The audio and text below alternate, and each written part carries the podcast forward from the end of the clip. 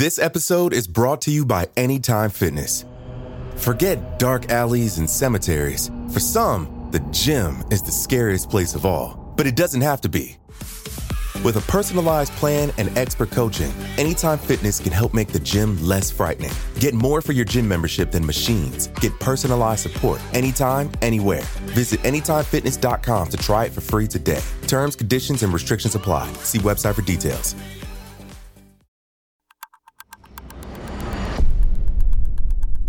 Today is Tuesday, April 14th, 2020. On this day in 2014, 276 schoolgirls were abducted by Boko Haram in Chibok, Nigeria. Six years later, over 100 girls are still presumed missing.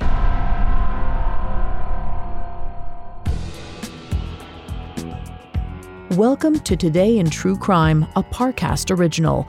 Due to the graphic nature of today's crimes, listener discretion is advised. Extreme caution is advised for listeners under 13. Today, we're discussing the abduction of 276 schoolgirls in Chibok, Nigeria, by Boko Haram terrorists. Now, let's go back to the night of April 14th, 2014.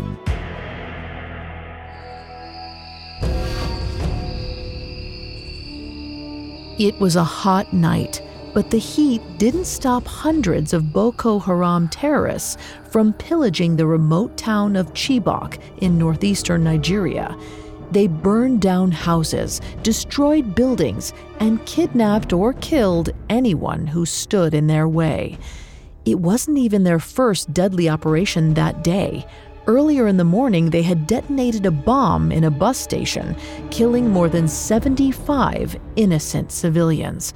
And as their path of destruction wound towards the outskirts of Chibok, they discovered something unexpected the Government Girls Secondary School.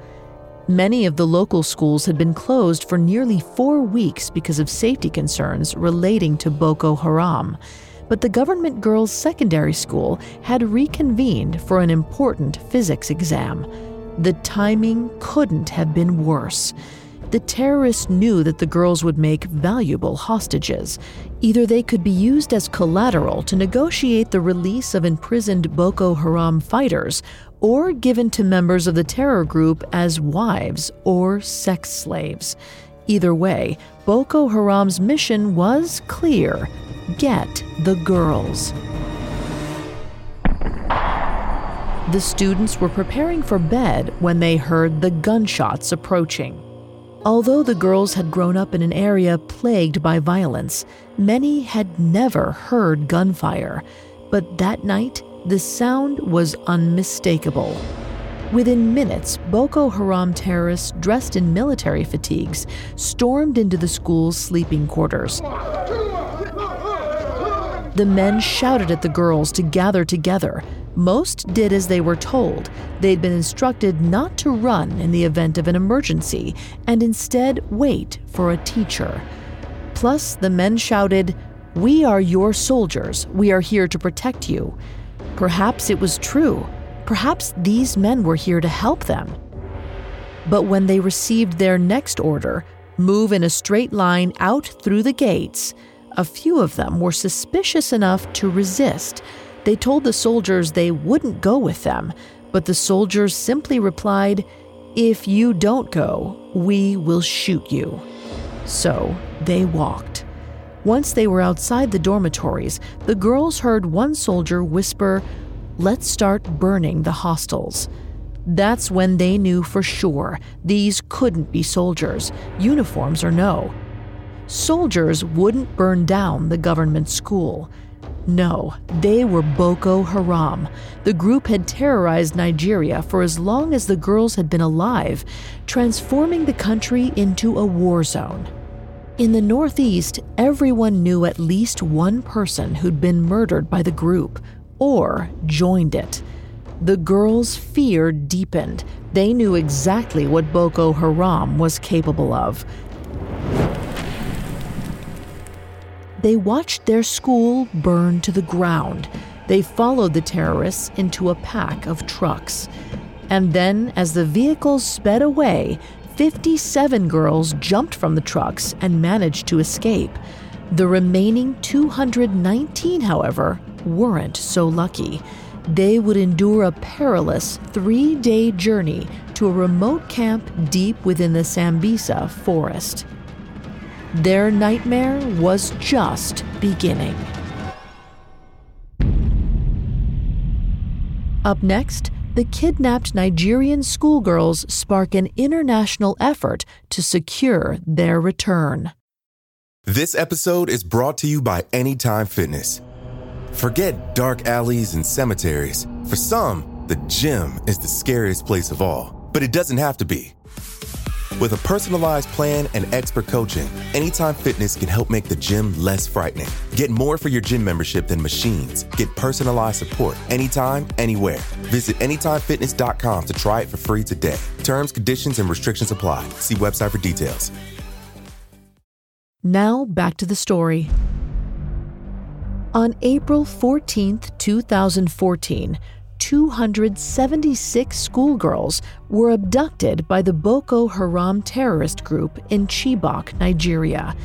Boko Haram is said to mean Western education is a sin. In Hausa, the principal language in northern Nigeria, the group had already murdered hundreds of schoolchildren whom they believed were being corrupted by Western education. In fact, just weeks before the Chibok kidnapping, a group of young boys were burned alive in their own school.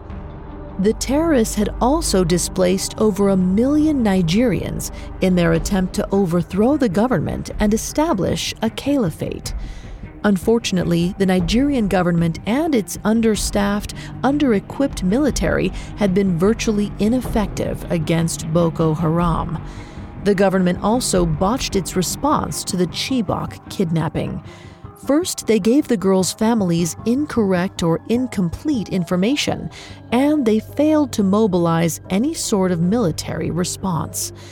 It wasn't until Michelle Obama began her hashtag Bring Back Our Girls social media campaign that the international public became aware of the situation. Meanwhile, within the Boko Haram camp, deep within the forest, many of the kidnapped girls were auctioned off as brides. Others were used as suicide bombers in the terror group's violent campaigns across Nigeria. A lucky few managed to flee the camp, but after one group of escapees was captured, the Boko Haram terrorists drove home just how risky fleeing was by forcing all their captives to observe how failed escapees were punished. First, there were the brutal floggings 33 strokes of a cane. Then they dug a large hole and forced the girls to lay down next to it. The other captives begged for their schoolmates' lives, but the soldiers told them, Whoever cries or begs will be slaughtered along with them. In the end, the terrorists didn't shoot. After all, their goal had already been achieved. Their captives were now afraid to run. Meanwhile, an international coalition was mounting a response to the crisis. They began bombing the forest, but this only terrified the kidnapped girls even further and resulted in one of them losing her leg in a bomb blast. A more successful attempt to liberate the girls came through negotiation. Boko Haram used the captives it hadn't married off or used as suicide bombers as its go betweens, and little by little, some of the girls were freed. These girls wanted to resume their lives as they'd been before the kidnapping, but they knew this was impossible. They were carrying too many burdens trauma, survivor's guilt, and even unwitting celebrity. They were granted scholarships to a local university in order to continue their education, and many of them are still there. But even at the university, they're relentlessly pursued by the media and remain high profile targets for Boko Haram. As a result, they're not allowed to leave campus without an escort and need special permission to host visitors, including their families. But these are the lucky ones. More than a hundred of the Chibok schoolgirls are still missing, and Boko Haram remains as strong as ever. While the worldwide hashtag Bring Back Our Girls campaign failed to mobilize a successful rescue effort, it did expose the exploitation and vulnerability of girls and young women across the world it underscored the desperate need for political and social stability.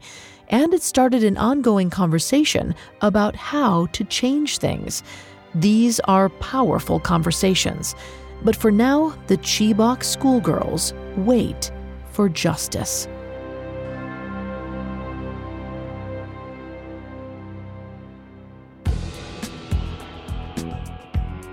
Thanks for listening to Today in True Crime. I'm Vanessa Richardson.